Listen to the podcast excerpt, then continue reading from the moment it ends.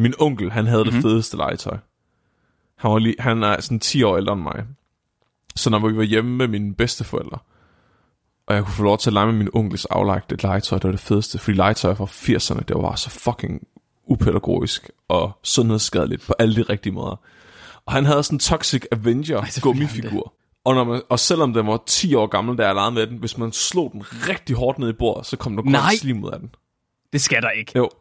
Der, jo, men det var meningen. Altså, der var lavet sådan noget skum, så hvis du klemte på den, så kom der grønt What? slim ud af den. Jeg tænker sådan lidt, det er det, at de der, øhm, hvad hedder det, Crusaders har set, da de kom til Ægypten, at de har gået ind og givet en kram til en mumie, eller sådan lige slået, givet den ind i mellemgulvet, og så er der kommet lidt sådan Og så har de tænkt, det der, det skal jeg fandme have på min byld. Vi bringer en advarsel. Den følgende podcast handler om vanvittig videnskab. Al forskningen, der præsenteres, er 100% ægte og udført af professionelle. Mark og Flemming står ikke til ansvar for eventuelle misforståelser, men minder jeg om, at de altid har ret. Husk at være dumme.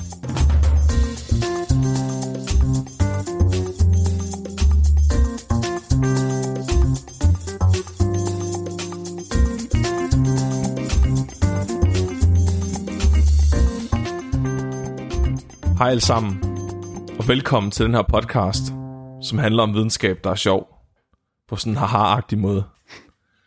Jeg er så lækker, man kunne spise mig. Flemming. Uh, og jeg spiste hans nyere en fin Chianti, Mark Lyng.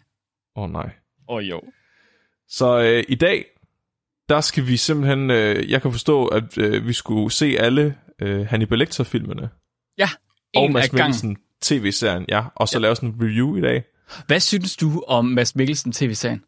Jeg har ikke set nogen øh, set den. Overhovedet ikke? Nej. Heller ikke engang den første?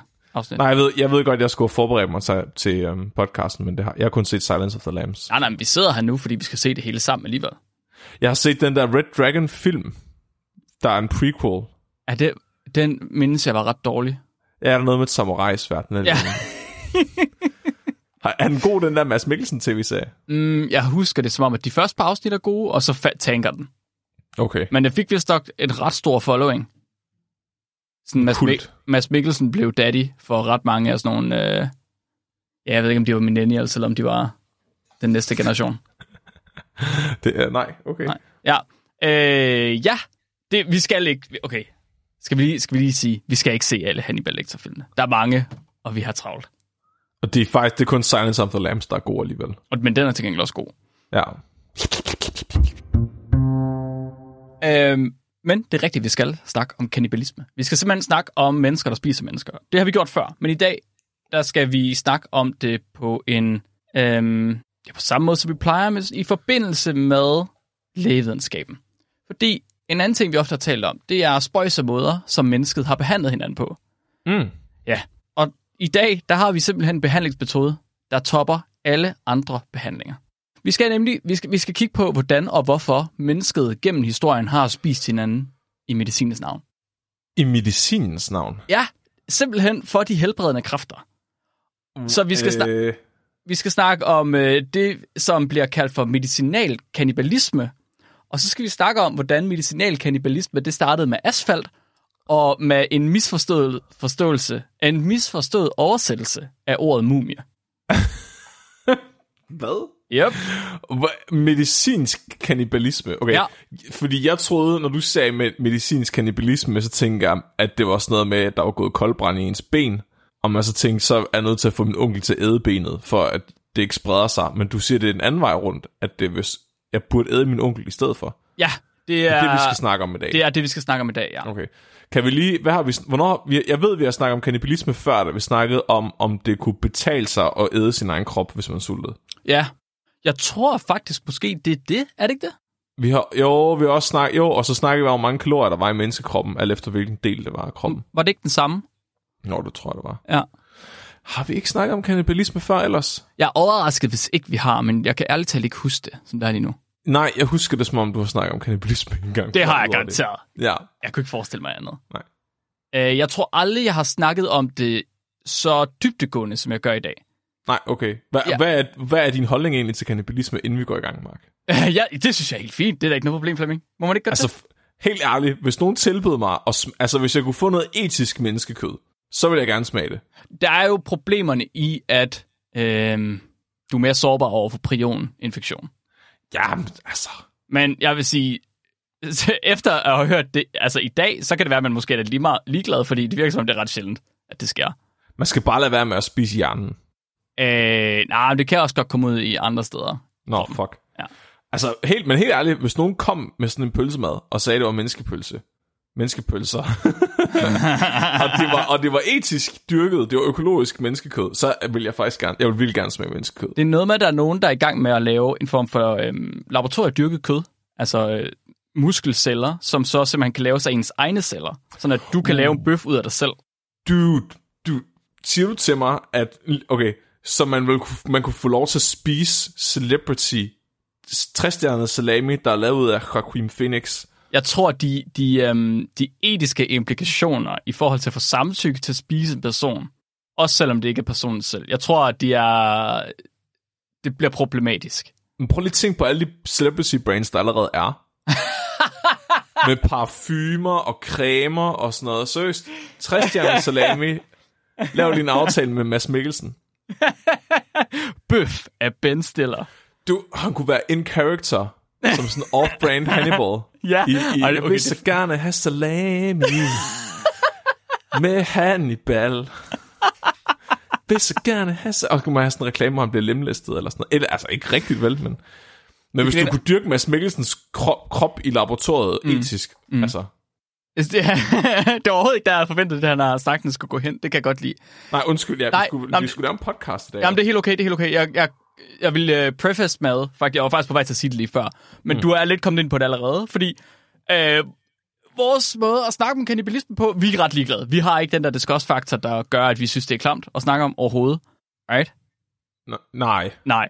Øh, jeg fortalte Helene bare sådan, jeg gav hende bare sådan, du ved, elevator pitchen om, hvad det var, vi skulle snakke om i dag. Og hun var bare sådan, det er det klamste, du nogensinde har snakket om overhovedet.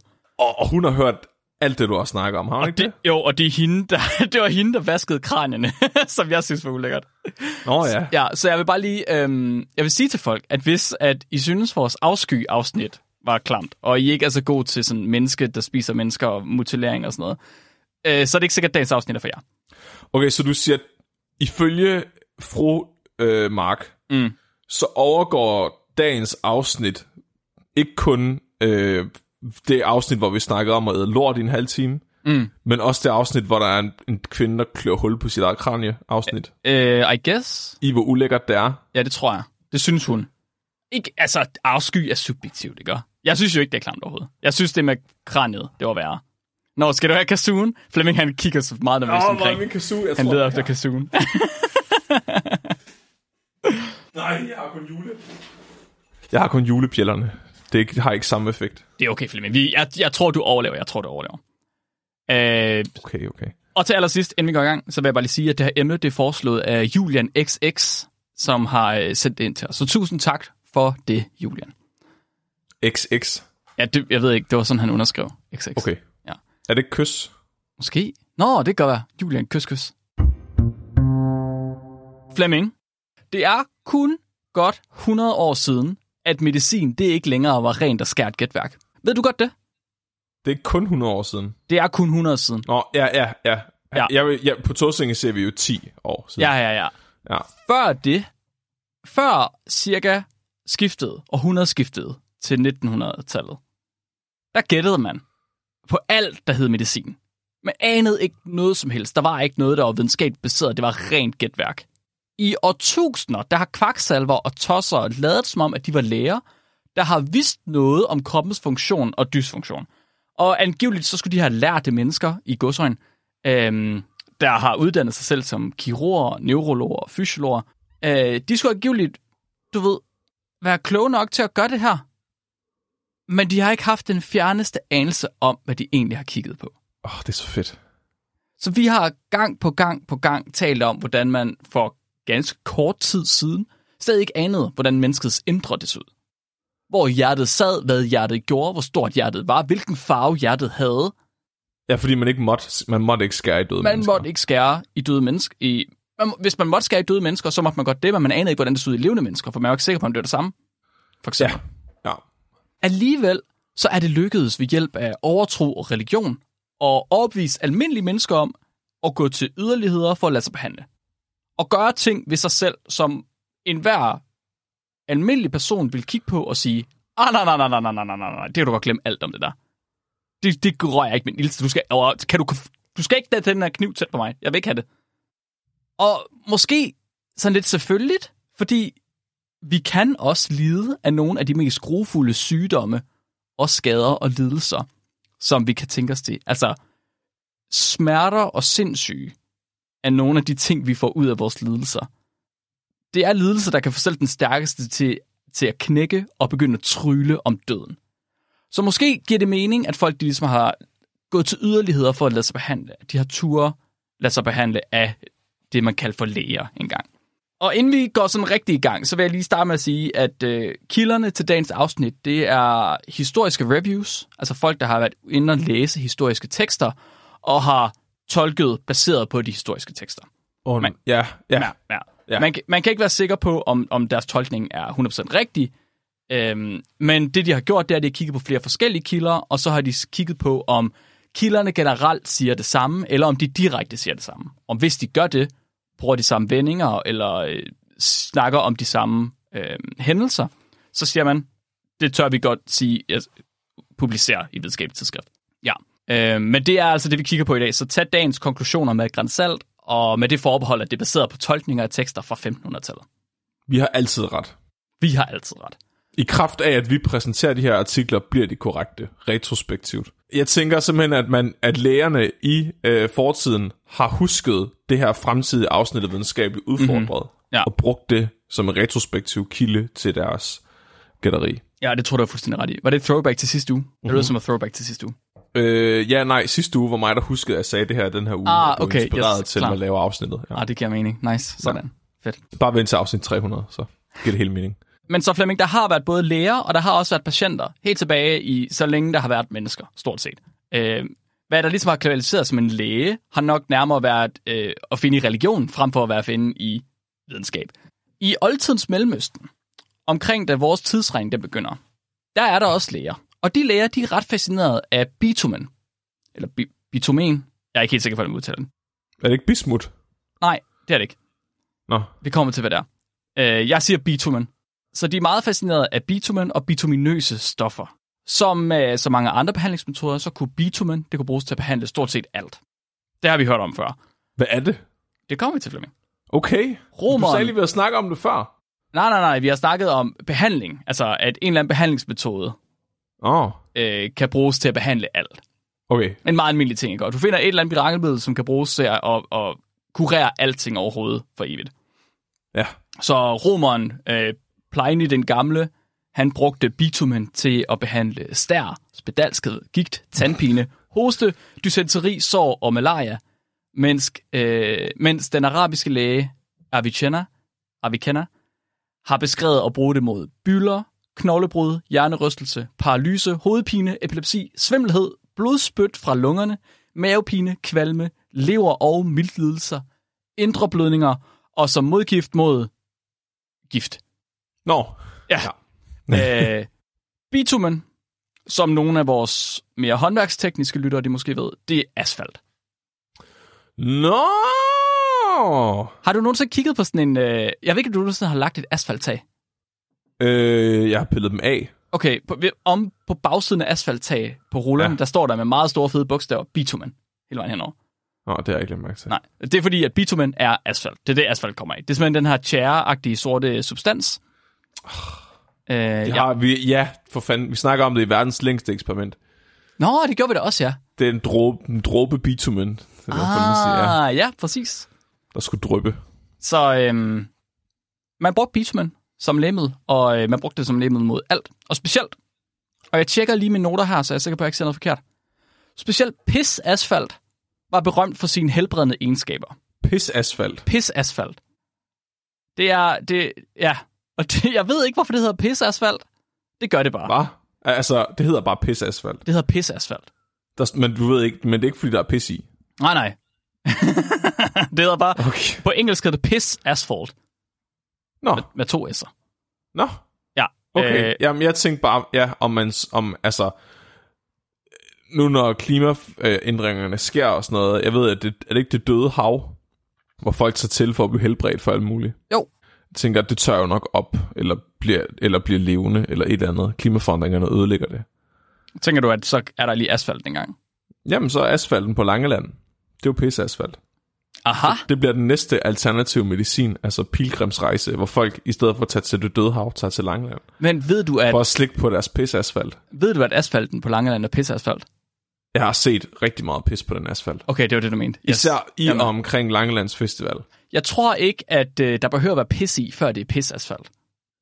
Det kan vi, det går jo lige meget. Bare at vi Ja. får solgt nogle billetter. Jamen, det har du fuldstændig ret i hvert fald. Så kan vi lave vores egen festival ved siden af Langelands Festival. Ja, Sådan en parallel festival for healing. Asfaltfestivalen. Ja. det er en god idé. Det er en type healing, jeg kan gå ind for. Så specielt pisasfalt var berømt for sine helbredende egenskaber. Og pisasfalt er så en form for flydende asfalt, der løb ned ad bjerget Darabiat Det er fordi, det pisser ned jo, Mark. Det giver mening. jeg, jeg tror måske, det er der navnet kommer fra, men det er Det ikke noget, jeg går ind og helt kigger på. sikkert derfor. Det er helt sikkert derfor. Det er ikke noget, jeg går ind og kigge på. Det var ikke vigtigt. Ronnie Asphalt lyder kedeligt. Jamen, det gør det. Det er du ret i. Pisasfalt havde blandt de lokale et helt specifikt navn. Det blev kaldt for Mumia. M-U-M-I-Y-A. Mumia. Og det ord, Nå. det blev, det ord blev senere ændret til Mumia på latin uden yd, hvilket direkte betyder lægemiddel. Så mum, mumia på latin betyder lægemiddel, og har simpelthen øh, på andre sprog relateret til asfalten. Okay, er det fordi, det i forvejen betød det, eller er det senere blevet til... lem- Altså, Det er svært at sige, men det som konsensus er lige nu, så vidt jeg kunne læse mig frem til, er, at man mener, at det latinske ord er kommet af øh, det arabiske ord. så pisasfalt har navngivet medicin på latin. Ja, lige præcis. Lige præcis. Fuck. Folk de, bruger det her, folk de bruger det her mumia, folk de bruger det her asfalt her til at behandle med, og på et tidspunkt, der, fordi man bruger det så meget, så går det op for folk. Alle kendt ved ligesom, hvordan det ser ud, alle har prøvet det, så det går op for folk, øh, der bruger mumia, at en lignende sort tjære, den kan man også finde i gravkammerne i Ægypten. Men inde i gravkammerne i Ægypten, der er den ikke på væggene, den siver simpelthen ud af line. Pisasfalt. Ah. Hvad? Det gør den. Så der er en vulkan, der kommer pisasfalt ud af. Men der kommer også pisasfalt ud. Det pisser mm-hmm. også ud af mumierne. Så det, pisser, det okay. opstår ikke inde i mumierne, Flemming. Det er ikke sådan noget, der kommer lige pludselig af sig selv. Nå. Øh, men definitionen på mumier, det ændrer sig lige så stille til at blive substansen, der kan findes i det land, hvor lig begraves med alo og myre, og deres væsker transformeres og bliver til sort tjære. Jeg kan godt høre på dig, at du lige skal have at vide, hvor det her det kommer fra. Hvorfor er der det her sorte tjære her? Så fordi at den sorte tjære, den var så øh, brugt som lægemiddel, så brugte man også til alt muligt andet. Og altså, tjære, som man måske kunne forestille sig, er ret konserverende. Så det giver nok mening, at øh, dem, der har balsameret line i Ægypten, de simpelthen har brugt øh, tjære i nogle tilfælde. Specielt hvis ikke de kunne få fat i nogle af de mere dyre konserveringsmidler, som var olier, eller eddike, eller vin, eller noget i den stil. Så det er discount-mumier er blevet pulet med asfalt. De Pisasfalt. er bare blevet dyppet i det, I guess, eller så har man vasket dem indvendigt med pisasfalt. De er blevet marineret ja. i pisasfalt. Yes, fuldstændig. Marineret står faktisk decideret i en af mine kilder. okay, okay, så Ja. mumia. Har, har det også givet navnet til mumier? Vi kommer til det, vi kommer What til det lige om the lidt. fuck? What Ja. the fuck, Jamen, man? det har det fuldstændig. Hvad sker der lige for pisasfalt? Hvorfor har jeg aldrig hørt om pisasfalt Så det er ikke, øhm, det er ikke kun... Øhm, det er ikke sådan, at der altid er asfalt inde i mumierne fra øh, oldtidsgrave grave i Ægypten. Okay, men så juridisk set burde man ikke kalde Nej, det mumier. det gør man ikke. Det kommer vi til. det kommer vi til. Hva? Ja, det gør man nu, fordi sproget det ændrer sig. Men, men ja, det, øh, det var ikke sådan, det var til at starte med.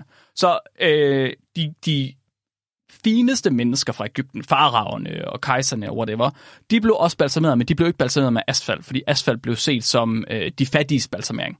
Så det er det, man brugte, når man gerne ville balsameres, men ikke rigtig havde råd til at købe alle de dyre ting, som var alo og var myre og var øh, olie og eddike og alle sådan nogle ting. De var pisse dyre, men alligevel, så fordi tror man, at øh, fedtet inde i menneskekroppen har lavet en form for kemisk reaktion med nogle af alle de ting, man har brugt til at konservere med, så har man fået en meget mørk væske alligevel, som har været olieret og fedtet.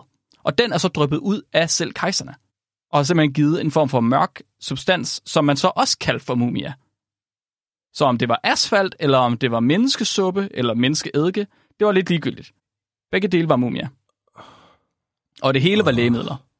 Uh, På det her tidspunkt, da folk de begynder at opdage, at der er øh, den her tjære i mumierne inde i øh, gravkrammerne i Ægypten, øh, der begynder en masse opdagelsesrejsende fra Europa. Det er cirka 1000 år inde i vores tidsregning. Vi er på vej ind i, hvad hedder det, ind i øh, øh, middelalderen.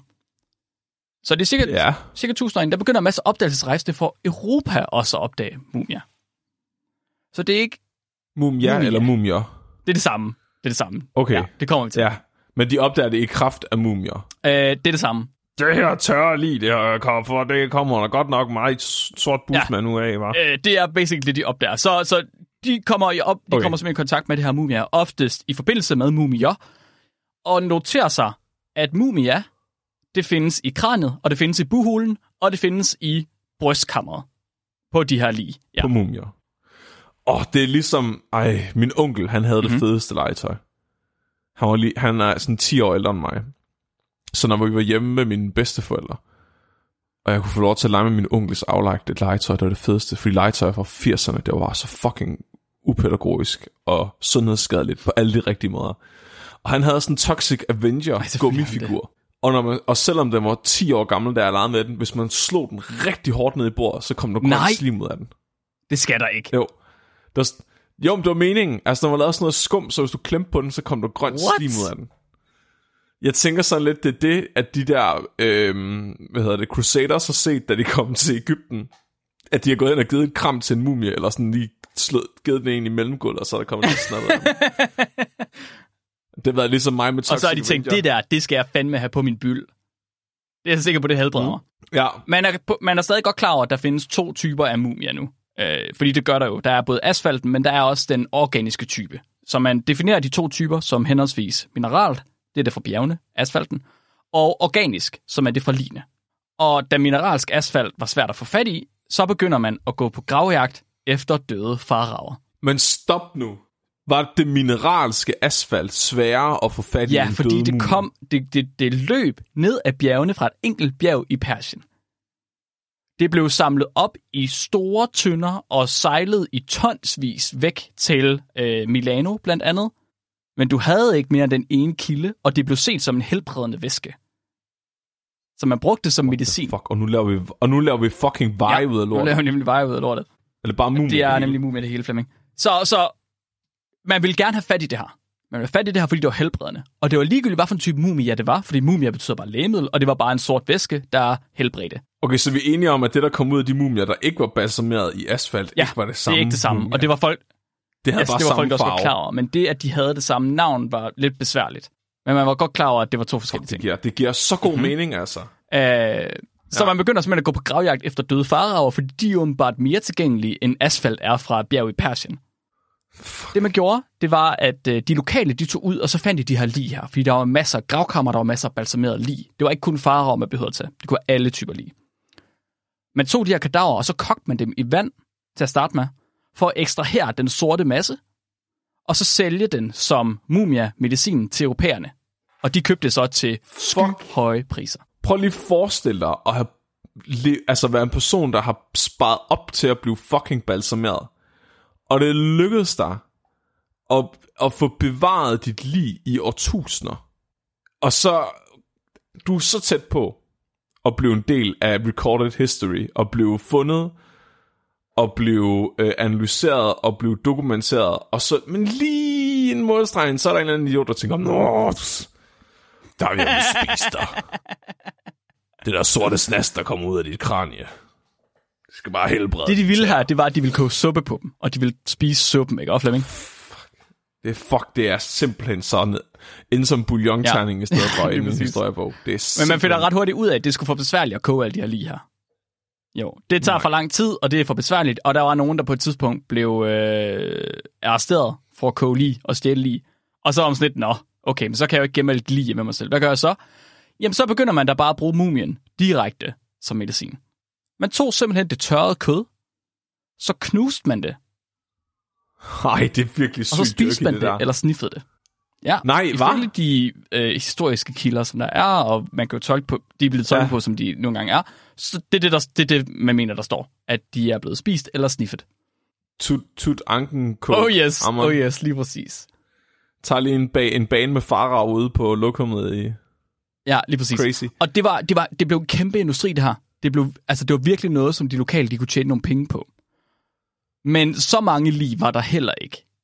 Der var lige, men der var ikke nok til, at alle kunne tjene penge på det. Og af en eller anden grund, så kom der bare virkelig mange europæere til, som gerne ville have nogle lige. Så det går så vidt, at man begynder at lave nogle kopivarer. En del kopivarer i virkeligheden. kopimumier. Ja, det er uden pis. Fordi det, at der kommer så mange europæere til Ægypten, det betyder også, at der kommer ret mange igennem ørkenen. Og europæere er ikke særlig gode til at leve i ørkenen. Åh, Så der er rigtig, nej. der er rigtig mange Åh. øh, turister eller øh, rejsende, der ligesom dør i ørkenen og ret hurtigt tør ind. Og der er simpelthen... det er jo fuldstændig... Nej, nej, nej, nej. Det her, det er ligesom de grønne slagter. Bare Middle yes. East-style, eller Africa-style. Altså, der, der er en eller anden Mads Mikkelsen i, på en kamel, der bare der har ledt turister ud i ørkenen, og så fået dem til at tørre ind Garanteret, som rosiner. garanteret. Altså, jeg tror, du har fuldstændig ret. Det bliver i hvert fald til en industri, at man simpelthen går ud og samler de her øh, døde oplevelsesrejsende ind, Fuck. opdagelsesrejsende hedder det, og så sælger dem som mumier i stedet for mumier. Så mumiejagt bliver en kæmpe industri i Ægypten. Og de lokale, de tager dagligt ud for at lede efter de her sorte, balsamerede lig, for at sælge dem til købmænd i Cairo, der så selv eksporterer dem videre til rige europæere. Hvordan, hvordan, hvordan, altså, hvorfor gør sig så umage med at fake noget, der er så nemt at fake? Så hvis, hvis du bare sælger, du skal bare sælge noget pulver, der lugter lidt Ja. af fødder. Hvorfor overhovedet få fat i et lig? Når du tænker bare, at du kunne lave et eller andet tilfældigt pulver. Ja, Bare finde en død ged, eller skorpen Ja. fra en ost, eller nogle gamle sko, og så blande det øh, lidt. det altså. gjorde man også. øh, Nå. I hvert fald så har man skrevet, øh, man har fundet en nedskrivning af, at kamelkød også blev brugt. Altså man simpelthen havde kameler, der også var døde og tørret ind, og så har man solgt det til europæere også. Vil du helst øh, sniffe en 2000 år gammel mumie, eller en nylig Prøv at sniffe en 2000 år gammel mumie, det lyder virkelig som et eller andet, altså, coke for psykopater. Det lyder, det lyder ja. som noget, man er nødt til at gøre, hvis man har så mange penge, at man ikke, altså man har købt alt. Ja, okay, ja. På det, på det tidspunkt, når du Ja, har så mange det- penge, du ikke ved, du skal ja. bruge dem til, så er du nødt til at købe en mumie, og knuse den og sniffe den. Det, sgu sådan, det, det, det, sådan er det. Det er man nødt til, Flemming. Hvis du nogensinde bliver milliardær, så laver du din egen Epstein øh, ø, hvor i stedet for pædofili, så er det at sniffe øh, faraver og lige spise præcis. girafkød. Præcis. Problemet er lidt, at øh, klientellet her, det er europæer. Og vi europæere, vi er nogle svin. Nok er ikke nok. Vi vil have mere. Så øh, udbuddet bliver ikke stort nok i forhold til efterspørgselen. Nå, Europæerne de kommer til, og de tager simpelthen alle de mumier, de overhovedet kan komme i nærheden af, og de begynder at stjæle og smule og alt muligt mærkeligt. Der er en englænder, John Sanderson, der skulle have skrevet om sit eget besøg til pyramiderne, at han havde fået lov til at gå ned i gravkammerne sammen med de lokale, og der havde han simpelthen brækket et forskelligt lem af hver eneste lige, han gik forbi. Lige en af alle fingrene, en af alle tæerne, en arm, et ben, et hoved, whatever. Øh, han siger, han, han skriver faktisk, der er et quote, som fra hvad han selv har skrevet. Jeg har brækket alle dele af kroppen af, for at se, hvordan de var blevet omdannet til medicin, og hjembragte hoved, hænder, arme, ben, fødder for en skilling. nå. Så selvom eksport af oldtidslig allerede på det her tidspunkt var blevet ulovligt, så lykkedes det ham med Sanderson at bestige sig til at få 600 pund ligestumper med hjem, samt et intakt kadaver. Han fik et Sejt. helt menneskelig med hjem, der var balsameret. Altså, jeg tror nok, jeg skulle bruge lidt energi på at overtale min kone, men altså, at kunne få fat i sådan en autentisk mumie, kunne være fucking sejt at stå inde i stuen. Også lidt makaber, det gør. Men alligevel, hvis nogen Altså, tilbyder dig ja. det, sådan et sofabord med en glasplade i, og så ligger der sådan en gravballemand nede i sådan, Nu sagde du lige før, det der med, at der er nogen, der har hvad hedder det, spinket og sparet til at få muligheden for at balsamere sig selv og blive en del af, af historien. Er det ikke lidt fucked at lave dem om til et spisebord så? Eller et sofabord? Øh, pff. så længe man sørger for at lægge et billede op af dem på Instagram, og så lige dokumentere, hvor de er fundet henne og sådan noget. Sådan så, at, at sådan, du, de når at blive en del af recorded history. At du så bruger dem til et sofabord Du skal, egentlig bagefter. bare, du skal bare 3D-scanne dem. Ja, og så må. Ja. du gøre, hvad du vil bagefter. Er det sådan, du mener? Lige præcis. Ja, ja. Jamen, det kan jeg godt se. Så øhm, europæerne, de vil have for meget. Udbuddet kunne ikke følge med efterspørgselen. Og efterhånden, som markedet det begynder at blive proppet med kopivarer, så tyrer europæerne til andre midler. Så der dukker en ny type læge op. Og der skal meget, ja der skal meget godsøjen om læge. Øh, fordi den her type Ja. læge begynder at dukke op i 1600-tallet. Og den her lægen dukker op, fordi at importen af mumier bliver sværere. Og de her læger, de havde et alternativ. Åh oh, nej. De indtørrede kropsdele fra oldtidslige, de havde jo været tusind år gamle. Flere tusind år gamle i nogle tilfælde. Og på tusind år, der er det jo klart, Flemming, der forsvinder sjælen fra kroppen. Aha! Ha, ha, ha, ha. Ja, Alle ja, ja. ved, at de helbredende kræfter, de sidder i sjælen. Så det her spædbarn har virkelig. Livskræfterne, de sidder i livet, Flemming. Så det Åh, perfekte nej. medicin, det må kunne findes i, og nu koder jeg en tekst, en opskrift. Nej, nej, stop. Den perfekte medicin må kunne findes i kadaveret fra en rød mand, hel og med ren hud, 24 år gammel, der er blevet hængt, sat på hjul og stejle eller spidet, og som er blevet modnet af sol og måne i et døgn, udsat for åben luft. En, hvad? En rød En, jeg mand? ved ikke, der står red. Uh, a, a red man without blemish. Uh, jeg ved ikke, hvad red kommer af, om det er, fordi Aha. han ikke må være bleg. Jeg, jeg tror, det de Nej, gik efter, okay, det var, at ja. du må ikke være syg, du må ikke have tuberkulose. Ja, det bliver meget hurtigt politisk ukorrekt Ja. der. Lad os, lad os bare at Ja, det, er det, det betyder. det, det er ikke det andet, det betyder i hvert fald, fordi det var, øh, det var meget ille set. Ja, Okay. øh, det kommer vi også lidt til senere. Man tog simpelthen henrettede mænd, som modnede med dem, ligesom du gør, når du skyder et dyr, Flemming. Og Ja. så skar man dem i stykker, ligesom du gør, når du skyder et dyr, Flemming. Ja, man brækker dem. Og så slår hang man kødet til tørre, og så ventede man, til det blev hårdt som sten. Ja. Så ligesom på færøerne. ja, ligesom på færøerne, Flemming, bare med menneskekød.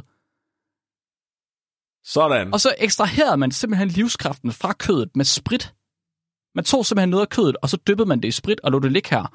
Og den røde væske, der blev tilbage, som var sprit med blod, I guess, øh, ville simpelthen blive brugt som medicin. Okay, det var, jeg vil sige, spritdelen, den reddede Det mener du. Det mener du simpelthen. Spritdelen reddede det. Så det, at man ikke bed i den direkte, det reddede det. Jeg tænker sådan, det er nok det, der gjorde, at de fleste ikke døde af at Ah, tage det her. øh, ja, nej. Fordi øh, spritdelen var kun tilgængelig for folk, der havde penge til spritdelen. Det var jo, øh, det var jo Aha. kompliceret kemi, det her. Meget kompliceret Ja, okay. ekstraktion. Det de fattige gjorde i stedet for, det var, at de åd lortet direkte. Ja. Nå. Man havde ikke tid til alt det pis, der man skulle bare æde det. Ja. Øhm, Så nogle gange er det heller ikke tid til at vente på, at vedkommende bliver henrettet. jeg, jeg har det lidt som om... Ja, nej, nej, det er ikke engang løgn. Øh, det kommer vi også til. Øh, jeg har det lidt som om, vi er simpelthen nødt til lige at stoppe her en gang og sige til os selv, hvad fuck er det? Altså, det betyder rent faktisk, ja. at europæer i 1600-tallet har spist hinanden, fordi de troede, at det kunne helbrede dem. Kannibalisme var en ting i 1600-tallet i Europa, Flemming. Altså, jeg synes ikke, det er så ulækkert. Det synes du ikke? Ikke rigtigt, nej. Det er interessant. Det er virkelig interessant. Det kan være, det bliver værd for dig nu her, fordi igen, det bliver hurtigt, så bliver det ikke nok. Hurtigt bliver det, bliver det som om, at vi mangler noget. Vi mangler noget. Nu hvor man har fundet det her mirakelmiddel i menneskelige kropsdele, så må der vel være andet end bare kødet fra en 24-årig, der kan bruges. Right? Så mange 24-årige har vi heller ikke. Og der er rimelig mange, der har epilepsi, og vi skal have kureret alle for epilepsi, Flemming. Det var fattigt, der ikke er nogen, der har sådan pointeret, at det her det virker Nej, nej, nej, ikke. nej, nej, Flemming. Det virkede jo. Fordi sjælen var jo i, i det. Og sjælen, altså den sjælelige helbred, eller, hvad hedder det? Det sjælelige helbred og det, og det kødelige helbred, det var det samme. Så hvis der var en sjæl i, så kunne den helbrede. Så var det bare. Så var det, Flemming. Så Altså, jeg synes virkelig, det er ærgerligt, at alternativ medicin i dag er blevet så tamt. at de ikke længere spiser hinanden. Jamen, jeg synes bare, det ville være lidt federe. Altså, i stedet for, at det er sådan noget med krystalhealing og essentielle olier og magnetsmykker og sådan noget. Det kunne bare være lidt federe, hvis det var sådan en hemmelig kanibalkult. Der drak hinandens blod. Ja, Det vil bare være lidt federe. Altså, så vil, så ligesom om, så vil alternativ medicin være sådan lidt hardcore. Ja, i hvert fald forbudt. Ja, i stedet for at være sådan et tamt, sådan noget øh, es, Det tamt. rigtigt. Det er, Ørbæk marked. Tror du- Vorbasse-marked. tror du ikke, det blev- hvis det blev marked- normalt? Marked. hvis det blev normalt, at man spiste tørret kød fra døde mennesker, at så blev det også sådan noget iskovmarked. Ja. Og købe sådan et uh, krammerhus uh, med ja. menneskeflæskesvær. Lille kranje. epilepsi. Ja, det kunne ikke været på Vorbasse-marked, før du kommer hjem med en prioninfektion i hjernen. Hvis du kan sove, når du kommer hjem derfra, så har du ikke, øh, så har du ikke været der hårdt nok. Nej, Så industrien her, den mangler noget kød, bogstaveligt talt. Og øh, det betyder, at de er nødt til at blive lidt mere bæredygtige. Det er sgu ikke nok, at man bare bruger lårbenet fra en 24-årig. Nu skal vi bruge alt fra dyret. Eller, eller mennesket. oh, nej. Øh, blod var en kæmpe medicin. Blodet blev hovedsageligt brugt mod epilepsi, hvilket der var umiddelbart var virkelig mange, der led af, fordi der var virkelig mange behandlinger mod epilepsi. Til de rige, der blev blod, blodet destilleret af kemikere til en eller anden væske, der sikkert ikke har haft specielt meget med blod at gøre til sidst. Og en gut ved navn Robert Boyle, som også kommer tilbage igen, han var rigtig meget inden for det her corpse medicine. Han skulle angiveligt have brugt destilleret blod til at behandle tuberkulose hos en patient. Med succes, vil jeg mærke. Angiveligt. Åh, oh, gud. Men de fattige... Han tog helt for. Altså, han, han, ja. Og det, det, og det der, man er nødt til at værdsætte, at den første legit behandling af tuberkulose var simpelthen bare at regelmæssigt punktere Ja, ja, folks ja, ja. lunger. Og Så det er sådan lidt åbenlyst, at folk de, de sidder og siger, ja, selvfølgelig drikker jeg blod, der er ekstraheret i sprit. Altså, hvad fanden? Jeg skal sgu ikke have mine lunger punkteret. Ja. Du er sindssyg. Oh. Altså, hvis de sniffede Blodet. det, Når spritten... spritten der, hvis de sniffede spritten, så et eller andet sted, kunne du måske godt nedkæmpe tuberkulosen mm. lidt. Fordi, jeg ved ikke, altså, det er jo en, en, en bakterie. Altså, det er det. de men de jo- laver de der tu- Ja, og de bryder sig ikke Nej, de laver de der sprit. tuberkler. Jeg er ret sikker på, at de har en øh, overflade, som gør dem modstandsdygtige for sprit. Ja, men alligevel, måske sænker du øh, spredningen Muligvis. af Ja, muligvis. Det tuberklerne. kan godt være, for Ja. ja. Det kan godt være, du ret. De fattige, de havde ikke råd til sådan noget fancy kemi her. I, net, i, undskyld, i 1668, der beskriver en engelsk rejsende en henrettelse ved halshugning i Wien. Det var et stort tilløbsstykke dengang. Det var sådan noget, man øh, gjorde for sjov. Man slog ikke folk ihjel for sjov, men man tog til halshugninger for sjov. Havde en fest. Lå børnene ja. være med. Øh, du ved, tog hele svigermekanikken med ned, og så så man ellers en gut få hugget hovedet af. Min tip-tip-oldemor så den sidste hængning I Danmark? på... Øh, eller, øh, jeg ved ikke, om Eller var det i. Tyskland? På Galjebakken i okay. Svendborg. Så var det vel Det var vildt nok at tage til Svendborg, Ja, ja, ikke for at se en hængning. Så. Så øh, der var en gut, der var i i Wien og se en halshugning, og med det samme hoved, det røg, så kom der en mand løbende med en skål. Løb op til livet for at fange blodet, drikke en tår og løb væk igen. Havde jeg. Hooligan. H.C. Andersen, our very own, han beskrev i 1823, hør lige det årstal, 1823. Det er ikke så lang tid siden. det er ikke særlig lang tid siden, det er 200 år siden, for fuck's det sake. er kun... Ja. Ja, I ja, ja. 1823, der beskriver han en stakkels fattig person, der blev tvunget af sine overtroiske forældre til at drikke en kop blod fra en henrettet i et forsøg på at kurere ham for epilepsi. I fucking Danmark. Det her, ikke? Det var en praksis, der fortsatte helt op i det 20. århundrede. Hør lige, hvad jeg fortæller dig. Flemming. Da vi havde første og 2. verdenskrig, var der folk, der drak menneskeblod varmt direkte fra halsen i et forsøg på at kurere dem selv for epilepsi. Okay, så du siger, i Europa I Nordeuropa, op i Tyskland og 1700. Skandinavien ja, specifikt. Ja. Ja. Det var os. Okay. Det var rigtig meget os. Der er jo stadigvæk nogen, der gør det i dag Men, også. men ja, det er rigtigt, men, men øh, ikke på samme måde som her, fordi det var faktisk, det blev så almindelig en ting, at man begyndte at regulere det, ved at man simpelthen havde bødlen og hans hjælpere til at stå for det her uddeling af det her blod. Jo. Nej! De legaliserede det. 100%. Det er ligesom med hash. Så øh, bødlens medhjælpere, de ville gå rundt, og så ville de samle blodet op, og så ville de dele det ud i kopper og sælge det til, til dem, der Fuck nogle gange skulle have en skilling til at betale for det. Og Business opportunity der er nogen...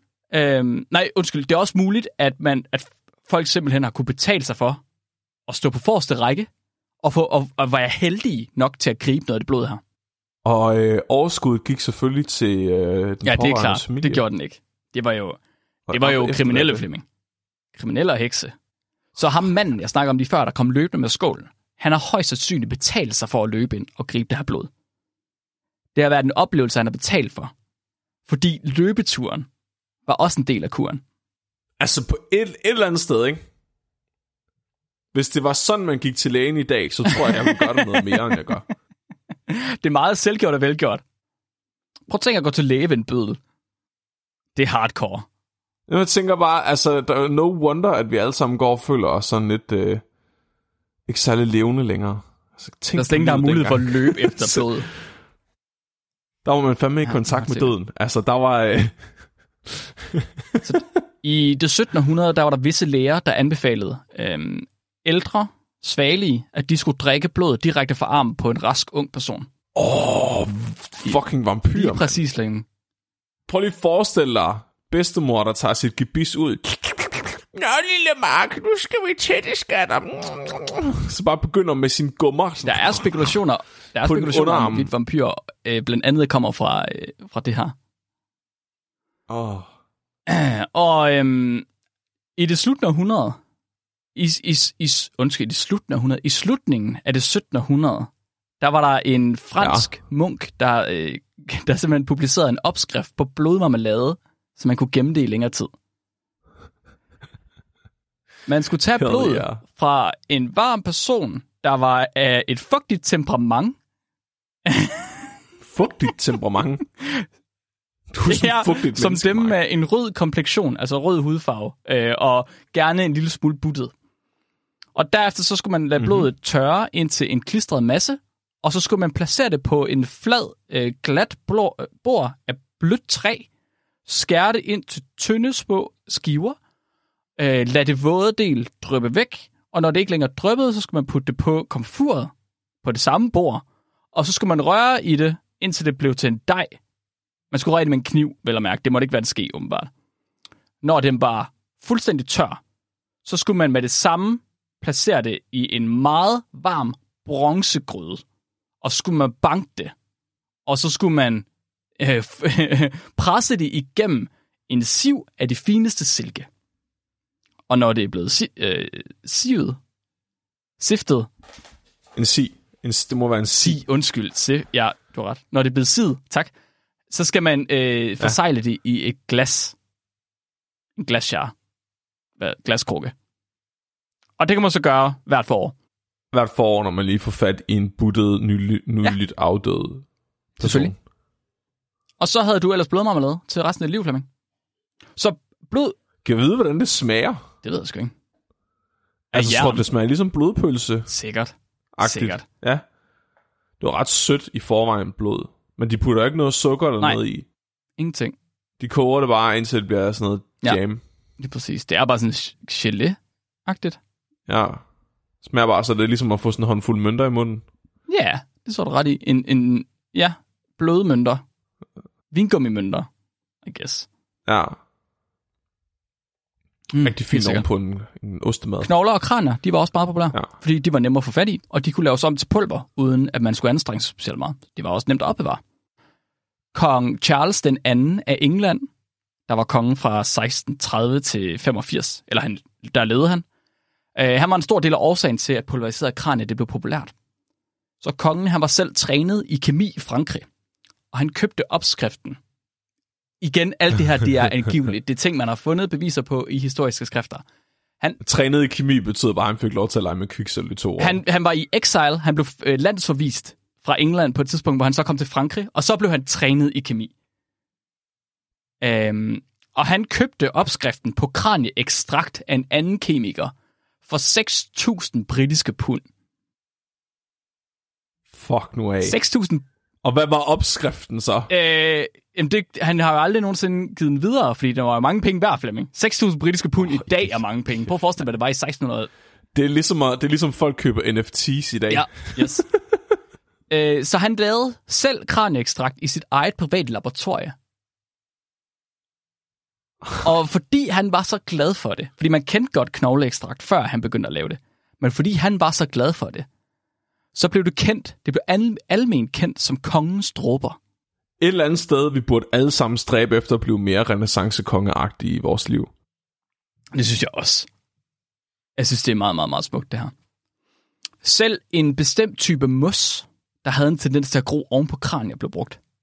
Hvad? Ja, der er en mos, som hedder Usnea, som har en tendens til at gro oven på kranier, og den her Usnea blev også brugt.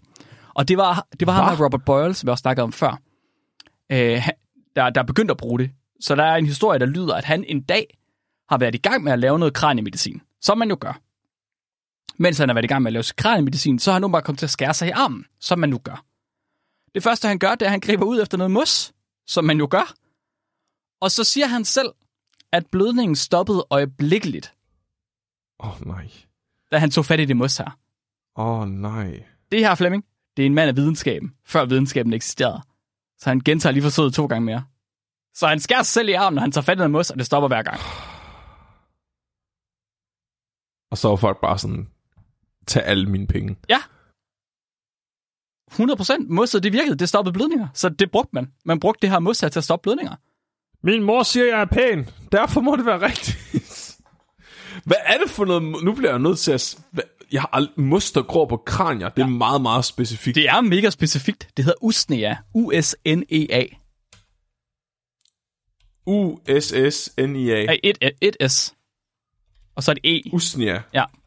Det, der kommer... Jeg kan ikke finde ud af at stave til det. U-S-N-E-A. Nå, E som i Erik. what the fuck? Det er jo vildt underligt. Ja. Ja, det er vildt underligt. Det ligner sådan noget hår. Det er faktisk lidt sjovt. Ja, det er et øh, skelethår. Det er du fuldstændig ret i. Grineren. Så Usnea blev et, et favoritmedicament mod blødninger. Man brugte det simpelthen meget, meget ofte mod blødninger, og specielt næseblod. Kan du gætte, Flemming, hvordan Usnea stoppede næseblod? Jeg skulle bare proppe så meget op, det ikke kunne bløde mere. Jeg Eller vil stoppe op i næsen. Ikke engang løgn. Åh, oh, nej.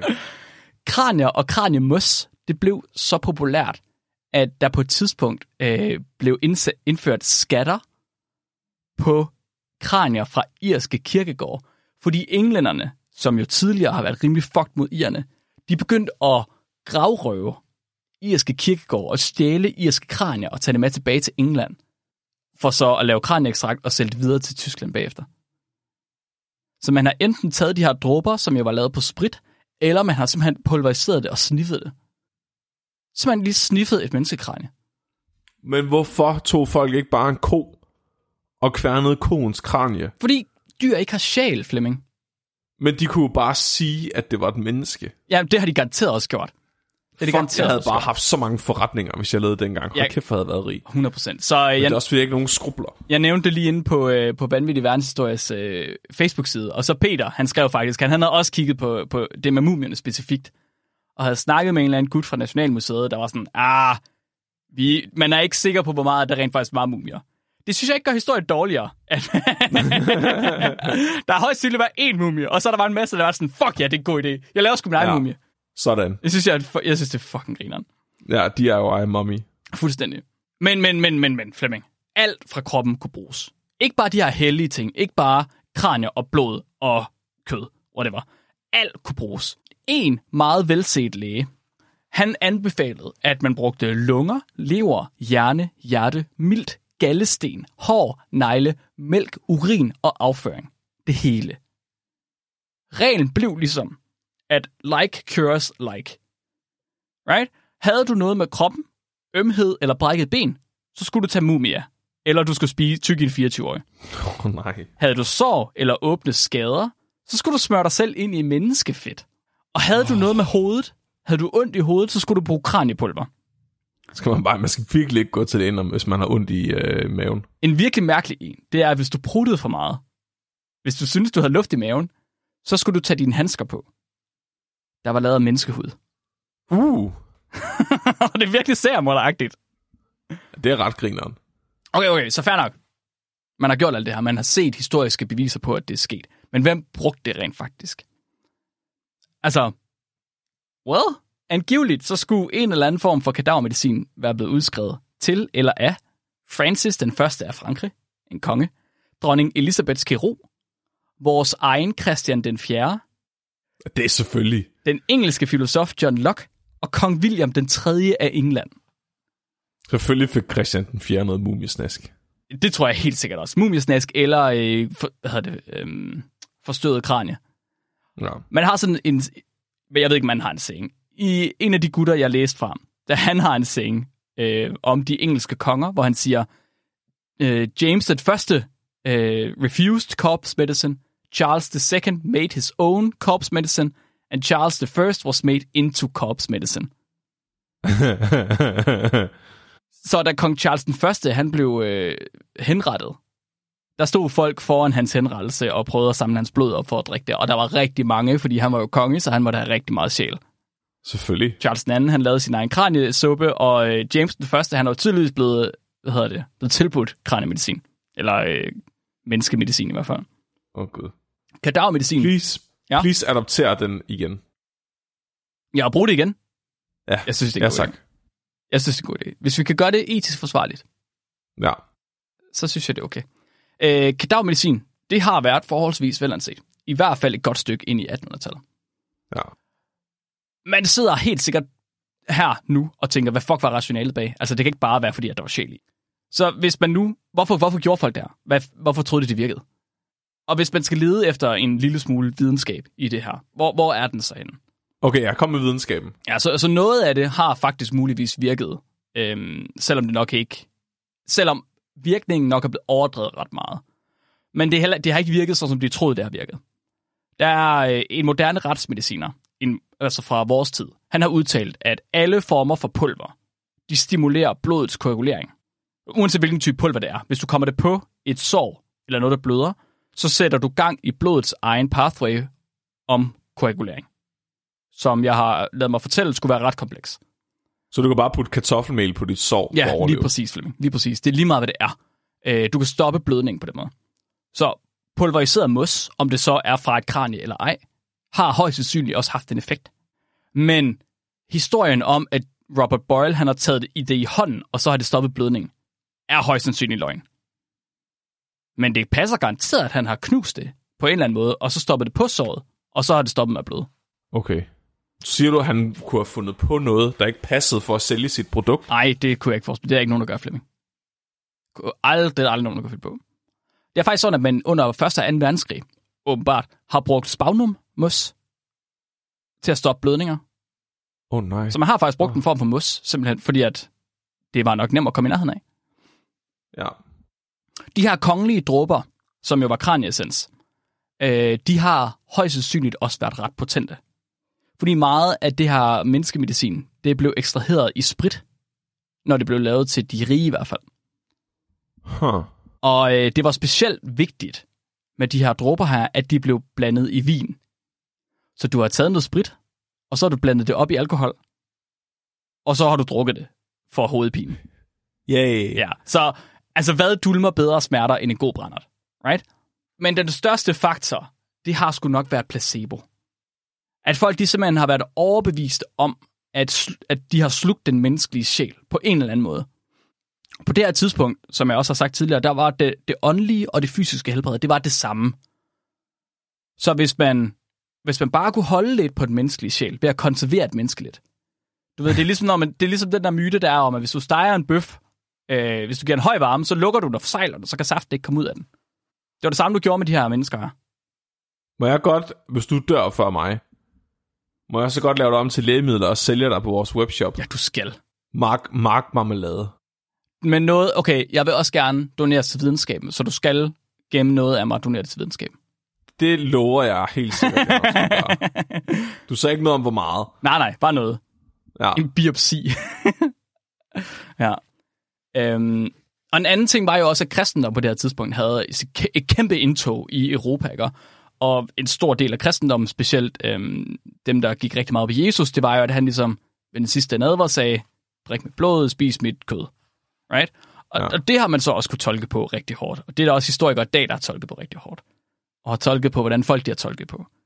Har folk så tænkt, ah, han har i virkeligheden sagt, at I skal helbredes ved at spise mit kød, og at han har været bogstavelig. ja. Ligesom Life of Brian. ja, ja, ja, lige præcis. Eat my ass. Okay. En ting, der er ret fucked ved det her, det er, at på det tidspunkt, hvor det opstår i Europa, det er cirka det samme tidspunkt, hvor europæerne de begynder at komme til Amerika. Og de begynder at øhm, opdage nye stammer, specielt i Sydamerika. Og der var mange stammer i Sydamerika, der også havde barbar- øh, ikke barbariske, kannibalistiske ritualer. Altså, aztekerne og majerne havde. Lige præcis, Ja. ja. Flemming. Ja. Og europæerne, de så aztekerne og majerne og mange andre stammer i Brasilien og Venezuela og alle mulige andre steder, som rent ud barbar. De var kannibaler, og det, at de spiste mennesker, det var fucking forfærdeligt. Men det, at Det de var, selv gik ud og øh, fucking røvede irske gravsteder og tog kranier fra anonyme mennesker og sniffede det, det var okay. Ja. Det var helt okay. Så øh, i nogle af de tekster, jeg har fundet, der står der, at barbariske kannibaler, som de blev kaldt, øh, det er ikke det, de har været, men de havde strenge regler og brugte kannibalisme som et socialt værktøj i forbindelse med ritualer. Og strenge regler for, hvornår og hvordan man spiste en person. og det var, man, De havde været igennem hele den der gravrøverfase, som vi var i gang med. Ja, ja, lige præcis. Videre. Øh, så det var, det, var, det var meget vigtigt for dem, at der, det var struktureret, det her. De europæiske kannibaler, de stjal mumier fra Ægypten, og kranier fra myrdede irske bønder, og fra deres børn, og så skrabede de pulver ud af dem for at behandle dårligdom. Rationaliseret kristendom. De her stammer, øh, de amerikanske stammer her, de sydamerikanske stammer, de, de, grund til, at de brugte kannibalisme, det var blandt andet fordi, at de havde en idé om, at det at lægge en død person ned i jorden, i den kolde, våde jord, og glemme dem, det var en af de værste skæbner, du kunne opleve. Så det, de gjorde, det var i virkeligheden, at de prøvede at genbruge mennesket på en eller anden måde, og lade dem blive til et med sig selv ved at spise dem. Ja. Man kan selvfølgelig lave meget propaganda ud af det, og få det til at lyde smukt, hvis man vil. Det er stadig kannibalisme. Men det, som europæerne de har set som forfærdeligt, havde faktisk en form for øh, religiøs sammenhæng bag sig. Det europæerne gjorde, det var ren kapitalisme. Det var bare køb og sælg. Sindssygt, mand. ja. Så kadavermedicin, det blev ikke stoppet, fordi at man tænkte, at kannibalisme var uetisk. Det gjorde man ikke. Men man, man, spørgsmålet var ikke, om du skulle spise folk. Spørgsmålet var, hvilken kropsdel skulle du spise. Ja. Kadavermedicin, det blev stoppet, fordi de lærte, de holdt op med at tro på sjælens livskraft, og på, at den var medicinsk tilgængelig.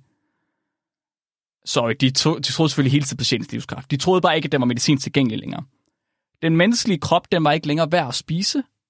Og derudover, så var læger ved at rense deres image, og på det her tidspunkt etablere den medicinske profession Ad. hvor læger de ikke længere blev set som kvaksalver og dødsbringer. Og så blev den øh, stoppet, fordi de rige de begyndte at føle afsky over at skulle indtage kadaver.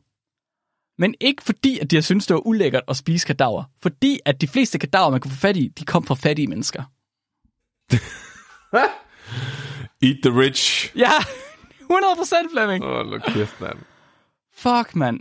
Det var øh, historien om kadavermedicin, og hvordan at europæerne for relativt nyligt har spist mennesker for at helbrede sig selv. Åh, oh, gud. Og har en sidste note. Ja. Så jeg fandt en, en artikel, en historieartikel fra 1988, hvor øh, forfatteren, der hed Karen Grube, hun selv har skrevet, at hun var inde i et katalog fra Mærk. Mærk, det er den her store farmacivirksomhed, hvor du kan købe ja, labudstyr. som stadig findes. Ja, ja, ja, kæmpe, kæmpe stor. Øh, hun var inde i deres katalog og fandt mumie i deres katalog. Man kunne købe mumie for 17,5 mark per kilo. Fuck nu af, mand. Det var fucking dyrt, når man kunne få 300, var det 600 pund ja. for en skilling. Ja, det var vist også ren held. Ja. Jo, jamen, det er godt at vide, at Mærk er simpelthen baseret på at sælge øh, lige. Ja. Jeg har ikke kunne finde det sidenhen, så jeg tror ikke, Nej. de har dem længere, desværre. Øh, nej, lidt skuffet faktisk. Ja. Så skal man have de der loyalty points, man får ved at samle deres klistermærker på indersiden af deres produkter. Så man ligesom... Tak. Ja, ja. Tak, tak, tak. Tak for det, Mark. Ja, velbekomme. Nu, øh, jeg, jeg kommer lige med en øh, fodnote. Ja. Øh, det, vi ved godt, at øh, aztekerne og majerne nødvendigvis ikke var stammer. Ja, det er ikke det, lige snakker for, om, ja, stammer. nej, ten, øh, aztekernes øh, hovedstad Tenochtitlan var højst sandsynligt på størrelse med, hvis ikke større end de fleste europæiske hovedsteder. Ja. Det var ikke det, Men- refererede til, jeg sagde stammer. De rev over neglene af børn, for at være sikker på, at de græd, når de skar halsen over på dem. Det er smart. Så øh, altså, det er det, jeg sagde. Man kan komme med meget propaganda for at få ting til at lyde okay. Mark? Ja. Gakkeblak. Jeg synes faktisk ikke, det var så ulækkert. Nej, Jeg ved ikke, jeg synes, øh, den med, med, altså, men jeg synes heller ikke, det er ulækkert, da vi snakker om lort. nej. Jeg synes, den der med at kravse hul i kranet, den var pænt klam. Ja. Og den, når du snakker om afskårende tissemænd, det er også ret ulækkert. Mm. Men den, her, den synes jeg egentlig var okay. Jeg synes, det her, det, det at man øhm, mest har spist folk, efter de var døde. Ja, Ser jeg lidt som det samme som slagteri. Det er, ikke, det er meget anonymiseret for mig. ja men også bare det der med at spise fermenteret kød, altså det er jo heller ikke... Nej, og så er det menneske. Jeg har heller aldrig rigtig forstået de der, øhm, de der, den der trope, der er i serier, hvor der, der er altid, hvis man for eksempel har den der øhm, kannibalafsnittet i en, øh, i en apocalypse, right? Jorden er gået Ja. under, og nu er der nogen, der er kannibaler, og så serverer de menneskekød, men de fortæller dig først bagefter, at det er menneskekød, og du opdager det selv. Sådan lidt. Ja, Åh oh, nej, nu brækker jeg mig, fordi at det var virkelig ulækkert at spise det kød. Men kødet smagte vel ikke dårligt? jeg har, altså der er nogen, der siger, at det smager ligesom kylling. Ej. Bare mere sødt. Okay, jeg googlede, øh, hvad seriemorder havde sagt om, hvordan kød, øh, menneskekød smagte. Der er virkelig Ja. mange forskellige. Og det virker meget okay. som om, det kommer an på, hvordan de har tilberedt det, og hvor de har spist fra. Ja, eller hvilken person det er. Ja, Det er tit, øhm, altså ådsids og kød og ikke smager særlig godt. Altså sådan noget, mm. øh, der er, altså jeg har fået sådan noget som rev for eksempel, eller måge, mm-hmm. øh, eller sådan, de, de, det er jagtbart vildt, man kan spise i Danmark, som ikke kun spiser planter. Det er som regel de fleste, de afholder sig fra at spise det, fordi kød, det smager dårligt, i kraft af, at det tager smag af, hvad de har spist. Nå, det var jeg slet ikke klar. Jeg var godt klar over, at det smagte dårligt, men ikke, at det tog smag ja. af det. Øh, jo, men det, altså det har jeg hørt i hvert fald. Det kan også bare være, det fordi jæger synes, det er ulækkert, at tanken om at æde en måge, der æder lort, eller et eller andet. Mm. Men, øh, men måger, de spiser hvad som helst, hvad de kommer fat i, men det kommer duer jo også, og Ja. de smager fint. Ja, yeah. det tænkte jeg også. Cool. Skal vi tage et lytterspørgsmål? Ja, det synes jeg. Ruben han spørger, hvis man beriger vand med hydrogen, er det så stadig vand? Nej. Han skriver, at denne maskine påstår at tilføje H2 og sorterer blandt andet O2 fra. Så er det Hvad er det så, der andet. er i flasken, og hvordan genererer maskinen H2? Så øh, hydrogen kan man lave, hvis man har et, øh, et lille sort hul inde i hjertet.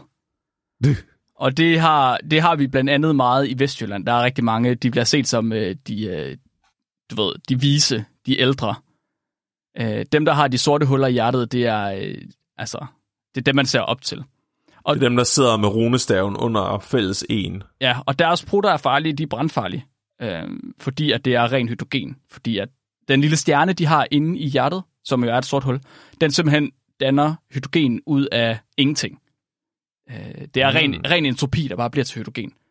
Okay, Så så lige... jeg synes ikke, det er særlig rart med det produkt der, for det lyder ret uetisk, at de, jeg tror, de har taget en vestjyd og stoppet ind i maskinen, og det kan jeg ikke lide.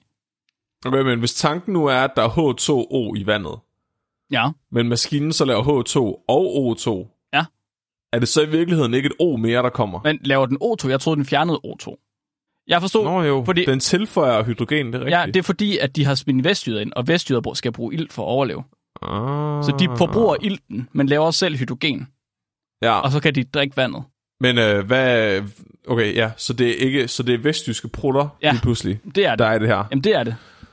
Ja, Det er der ingen tvivl om. Det er, altså, du ved, det, det er typisk med sådan nogle New Age-maskiner, at det i virkeligheden er baseret på øh, at døde afrikanerbørn og vestjyder. altså jeg synes jo bare, det er ærgerligt, man... Altså, en ting er, at man begynder at putte bogstaver ind i matematik. men en anden ting er, at man også begynder at putte det ind i kemi. Det synes jeg virkelig er en skam. Ja, det synes jeg også. Fordi hvad, alting er jo lavet, altså... Det er jo bare vand. Det ville være meget nemmere, hvis vi alle sammen bare kunne forstå matematik som tal, og forstå kemi som øh, elektronskyer af probabiliteter, som vi ikke er sikre på, hvor er henne, og som tilfældigvis ramler ind hinanden, og har stærkere tendens til at være sammen med andre ting, end, end der, hvor de er lige på det tidspunkt. Og det derved giver andre stoffer. Fordi så behøver vi ikke at tænke på det som, som bogstaver. Det er, Altså, jeg er ret sikker på, at kemi det i virkeligheden bare er... Øh, alting er opstået som en blanding af de tre elementer. Salt, snaps og, og bly. Hvad får man kviksøl ud af... Åh, oh, okay, undskyld. Det er snaps og bly. Ja, jeg skulle lige så sige, snart er bly, det er ja, klart. det, det, ja, det er kviksølv. Hvad er guld? Øh, det må være alle tre. Alle tre. Og sølv, Ja. det er kun øh, bly og salt. Der er ikke lige så meget salt i. Nej, der er ikke, der er ikke lige så meget salt i. det Nej, præcis. kan jeg godt lide. Næste uges afsnit. jeg vidste ikke, Men tak. jeg vidste ikke bly Hva? var en af de tre. Nej, men det er jo fordi, det, altså, du hører ikke efter i kemi. Nej, det gør jeg ikke. Vildt dårlig til kemi. Ja. Næste uges afsnit kommer til at handle om vores videnskabelige undersøgelse. Mhm. Så vi er videnskabeligt udfordrede at gå i gang med at lave udfordret forskning. Det er ikke, altså, det er jer lyttere, der simpelthen øh, har sendt idéer ind, og vi har lavet nogle idéer, vi har lavet nogle livestreams, vi har prøvet at finde ud af, hvad fuck skal vi forske i. Målet er, at vi laver en peer-reviewed forskningsartikel, baseret på et observationsstudie, som I lyttere kommer til at lave sammen med os Oh, rundt yes. omkring hele landet. Yes. Vi er i gang med at finde ud af, hvad fuck er det, vi skal observere. Og øh, I er i gang med at afgive jeres stemmer, øh, mens vi optager nu. Det er, afstemningen er afsluttet, når det her afsnit udkommer. Men næste uges afsnit kommer til at handle om, at jeg så har sat mig ind i forskningslitteraturen omkring emnet. Flemming, han, Så, så, øh, han gør det, man bør gøre, når man starter et nyt studie, men som ingen gør. Han undersøger, ja. hvad der rent faktisk findes af viden på emnet. Ja, så vi ikke ender med at gå ud og lave et observationsstudie sammen med alle jer lyttere, og så vil vi udgive det, og så er der en reviewer, der er sådan, det er der allerede nogen, der lavet for to år siden. Ja, og det skal vi ikke have. Nej. Så glæder jeg. Det, jeg glæder mig rigtig meget til... Det bliver virkelig udfordret. Ja. Cool. Skal vi lige hurtigt nu og nævne, at øh, der stadig er billetter til liveshow i Aalborg, og øh, hvis man er i Nordjylland, eller er tæt på Nordjylland, og man godt kunne tænke sig at se mig blive tortureret af Flemming med en plante, så skal man tage og købe en billet til liveshow i Aalborg. Det er, hvis jeg selv skal sige det, virkelig, virkelig, virkelig sjovt. Og det er også det, som vores øh, gæster, kan man sige, folk, der har været ude at se os, de har sagt indtil videre. Så øh, tag og køb billet til jer selv og jeres mor. Tag hende med. Hun synes vil også, det synes, det er sjovt. 6. maj Yes, kl. 7 yes, i Aalborg. yes. Kunst- og Kulturcenter. Mm. Og klar til en dyrfakt. Fucking klar. Det ord kan jeg ikke sige. Vi tager den næste på listen. Så der næbdyr. Lu- der står et eller andet latinsk navn. Louise skriver ind, hundblæksprutter dør få dage efter, at de æg, de har lagt, bliver udklækket. Inden da bruger de al deres tid på at beskytte æggene. Munden forsejles, og de stopper med at spise. Stopper med at synes jeg. spise? Poetisk. Det er så, de ikke kommer til at æde æggene, sikkert. Ah, det, blæksprutter er selvfølgelig seriøst den, det mest tragiske dyr, fordi det er så intelligent, men lever så kort tid. Tænk sig, hvis de fik lov til at leve længere, Mark. Det Så ville uh, så havde Lovecraft bare haft ret hele tiden. de havde overtaget. Jeg er Flemming. Og mit navn er Mark. Du er blevet videnskabeligt udfordret. Husk at være dum.